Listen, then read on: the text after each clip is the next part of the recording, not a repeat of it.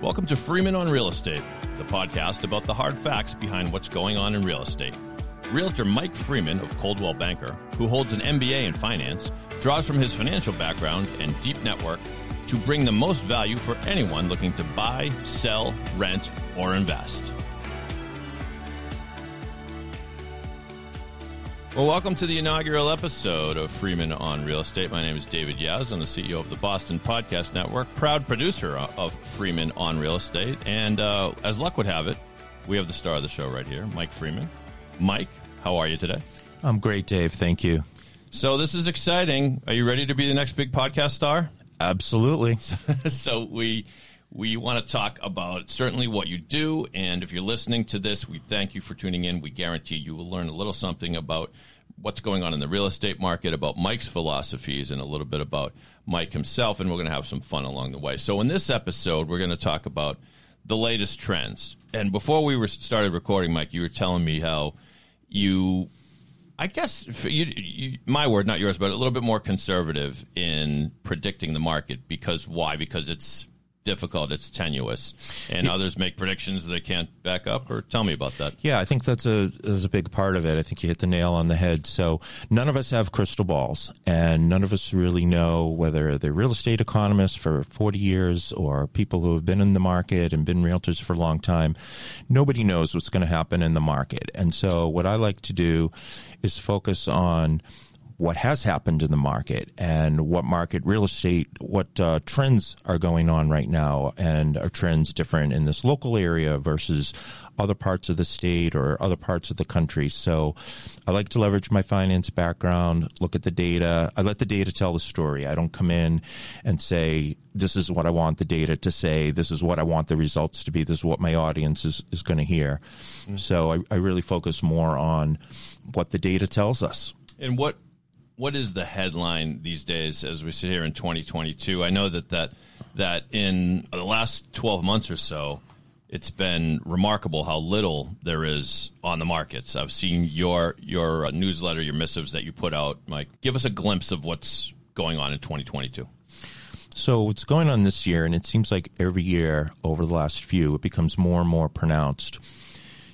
You're right. There's very, very little inventory out there, whether it's single family homes, condos, rentals. And I'm honest and upfront with my buyers, and I tell them that I feel bad that this is a really tough time for you to buy. I'm going to work hard and I'm going to find you something, but it's a tough market and it's going to take some time. And if it's somebody that owns and is looking to sell, what a lot of people are doing is they sell first and hmm. then and then and then they look to buy. They they want to have the money in hand, and then they look to buy. So, and is that a mistake? Because what I mean, if you sell and then you look to buy, and there's nothing on the market, then yeah, I mean, it, it really can go either way. A lot of people will say that I'm not going to put my house on the market until I find something. So you, you really do see it both ways. I have a, a, few customers right now that it'd be great if we got their their property on the market and obviously work out for me. The sooner we get in the market, the sooner it sells.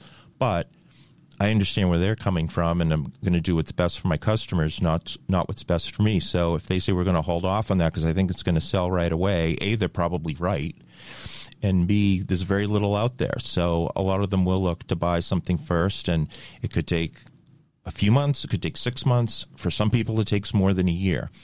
So when I have people who are only looking to buy that's where it gets really tough because people feel like I'll put down whatever, I'll pay whatever amount of money it is because I have to get out of the situation I'm in, whether they're living in the parents' basement or they just had a baby, but they're living with their parents right now. So that's what's going on right now in 2022. It was going on last year. It was going on in 2020. But like I said, each year it seems to get more and more pronounced. Mm. So that's really been the trend, and it's nationwide.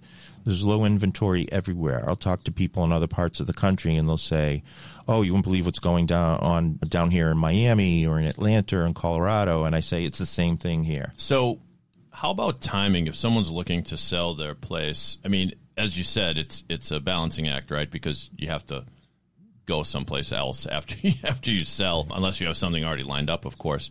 But given that there is such little inventory, is it pretty simple in telling people now that this could be the peak of what they get for their house it, within you know a, a span of a few. Obviously, twenty years from now you'll get more. But do you, do you tell people this is an opportune time? I do, and I tell them that you may never see this market. We've never seen this market before, and not just since I've been in the business. You can go back 30, 40 years. We've never seen anything like this. So I will tell people that even though we can't tell the future, we don't have a crystal ball, that we don't know if this is the high point, but we thought the same thing a year ago. We thought, thought the same thing two mm-hmm. years ago. So I believe it's the high point of the market. I'm actually selling my own house, but we could all be wrong. Where know? where are you going? That's a good question. you might have the same dilemma that many of your clients do. yeah, I mean, what we'll probably do is we have two kids who are out of Sharon schools. Mm. One who's in, she's a junior, so I think we'll rent for a year, and she'll finish her senior year, and then we'll we'll reassess. And a lot of it is was I right? Were other people right? And, and again, yeah. I don't. I always. It's, what's funny, Dave, is I always tell my customers, mm don't time the market. And you, as far as the yeah. stock market, the bond market, and real estate, the same thing applies. Yet I'm timing the market. it's kind of seductive, right? Because you see these these, like you said, these unprecedented trends. But when I was a financial advisor, I used to give the exact same advice. It's a very similar dynamic. Don't don't try to jump in at the low point. Don't try to sell at the high point because it's it's a fool's errand. You get you get caught up by presuming that either you're trying to predict, like you say. I mean, people will a lot of people will sell their stocks when after a big dip, presume presuming that well, it's bound to keep going. It's bound to dip more. I better get out now. But smart people hang with it because they know you ride out the trends. And I guess similar in real estate. It really is. The only difference in real estate is it's real estate. It's your property. It's usually, unless you're it's an investment property, it's where you live. And so there are other factors that make it different than having a stock or a bond on a piece of paper or what used to be on a piece of paper. I guess it's not anymore. Mm. So if people tell me that it's not a good time for them to do anything because where are they going to go, what I usually say is you're right, and it probably is ideal for somebody who's going to have a big change in lifestyle. Either they're relocating because of their job, or they are at the point in life where they want a bigger house. Maybe the kids are a little smaller. Now they're outgrowing their house. They want something bigger. Or on the other end of the spectrum, it's people who are even older than you and me mm. who are looking to downsize. They don't need the big house anymore. So they're in that opposite end of the spectrum. So usually it's people usually people looking to sell today are people who are having a lifestyle change and that is why sometimes in real estate they can't worry. Some people can't worry as much about the timing of the market because their life is changing. Right. Yeah. Which is which is has to trump anything going on with the markets. It's it's like I used to say as a financial advisor. It's like what's going on in the markets. Well, what's going on in your life? Like, are you going to need this money a year from now? Are you going to be happy? In, in your case, you're going to be happy if you move a year from now, two years from now, three years from now, or or are you doing this on a whim just because of you're you're affected by what's going on right now? So so we are up against the clock a little bit here on episode one of Freeman on Real Estate. But in each episode, what we're going to do is let you know a little bit more about Mike. In this segment, we call More About Mike. And the question here, I'm going to pick it out of a hat. Let's see. Uh, okay, uh, okay, got it. Okay, that's the hat sound effect. Not very good. Dear Mike, what's the best sporting event you've ever attended in person? So that is a very easy answer. I was fortunate enough that I went to the Super Bowl that was in New Orleans and the Patriots' first Super Bowl victory against the Rams. I was fortunate enough to be there with a friend, and we had obviously a great time. Who did you go down there with to the Super Bowl? So I went with uh, my buddy Mark, who you actually know. We've all we all have not not Philip Kowski. Yeah, not Phil, that guy. I don't want to say his last name.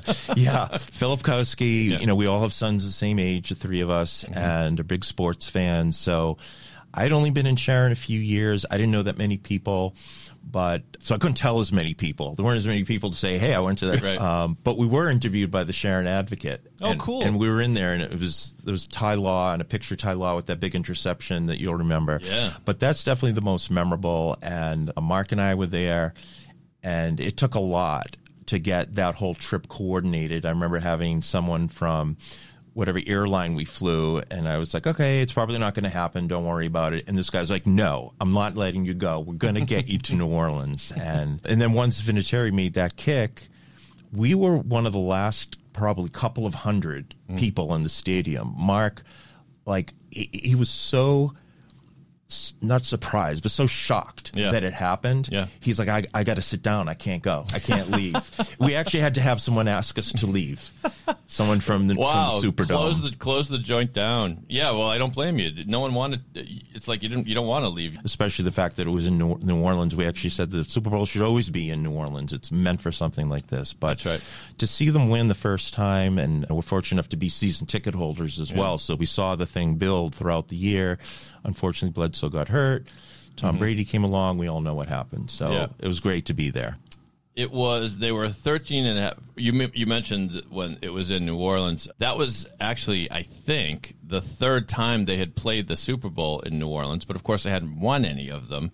I'm pretty sure they got trounced by the Bears in 85 in New Orleans and then lost to the Packers in 96 in New Orleans. So it was like, uh, here we go again. But did you, when Vinatieri kicked the field goal, were you uh, confident as he lined up, or were you afraid that the, the, the ghosts of Patriot past might rear their ugly head again?